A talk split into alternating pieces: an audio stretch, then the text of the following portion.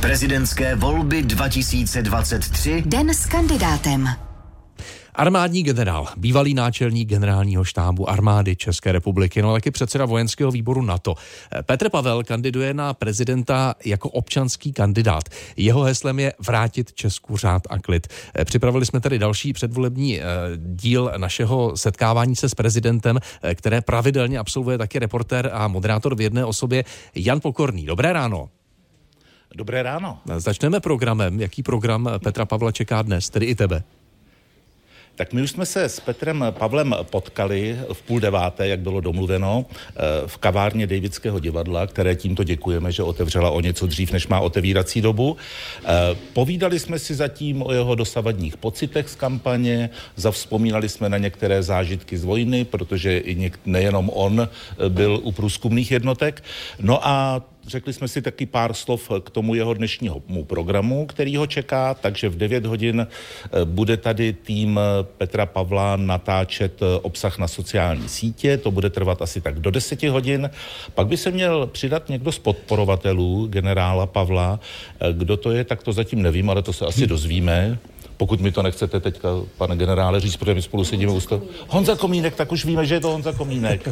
a, tak to je jasné. No a potom na tom též místě bude generál Pavel natáčet podcast s Markétou Lukáškovou, příběh, který se opravdu stal. Jenom tedy eh, si řekněme, že Markéta Lukášková je novinářka, spisovatelka, která také vydává podcasty pod titulkem Příběh, který se opravdu stal a tam představuje prezidentské kandidáty. Eh, to už si myslím, že bude Petr Pavel přiměřeně rozmluvený a natočíme rozhovor 25-minutový, který odvysíláme na radiožurnálu a Českém rozhlase Plus po 15. hodině. Eh, I ty, co by zdatný rozhlasový průzkumník si nepochybně zkoumal i eh, kampaň generála Pavla. Vyber nějaké postřehy z ní. Tak generál Pavel říká, že Česká republika si zaslouží hlavu státu, která v časech krize promlouvá klidným, jasným a srozumitelným hlasem. Eh, mírní vášně a vede ke společnému cíli. Řekl bych, že z hlediska rozhlasového, jak občas generála Pavla poslouchám, tak on disponuje tím znělým a jasným hlasem, ale samozřejmě je důležité nejenom, jak to říká, ale co říká. V posledních měsících taky navštívil desítky měst a obcí, tam se potkává s občany, eh, objevuje se na billboardech, na sociálních sítích, zejména na Facebooku a na Twitteru. Petr Pavel kandiduje jako nezávislý. Na podporu kandidatury získal přes 81 tisíc podpisů občanů.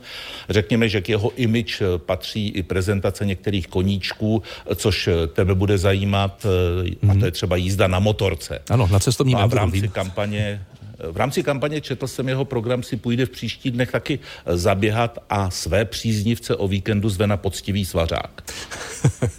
Zmínil si besedy a rozhovory, který se Petr Pavel zúčastnil. Jak reaguje na dotazy, které se týkají jeho minulosti, tedy práce před listopadem roku 89? Tak eh, tam bych to schrnul eh, pod to, co on říká, sám jsem tehdy neměl dost informací a zkušeností, abych vyhodnotil zločinnost tehdejšího politického režimu. Dnes vím, že to byla chyba, to je, řekněme, extrakt jeho reakcí na podobné dotazy.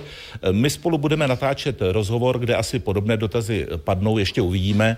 Padnou tam určitě i jiné, protože důležité je také podívat se, jaké, jaký program mají jednotlivé kandidátky a kandidáti, jak se třeba dívá na důchodovou reformu, reformu, jak by jako hlava státu postupoval při výběru uh, ústavního soudu, uh, anebo vlastně uh, prezident republiky v České republice je taky vrchním velitelem ozbrojených sil, tak jak jako armádní generál tuhle roli prezidenta generál Pavel chápe? Mm-hmm. Tak víme s kým a o čem Jan Pokorný a další prezidentský kandidát Petr Pavel. Připomínám, že se přihlásí opět dopoledne okolo půl jedenácté, no a budeme se těšit i na to rozhovorové finále po 15. hodině. Zdravíme do Davids a díky. Jan Pokorný, naslyšenou. Hezké ráno.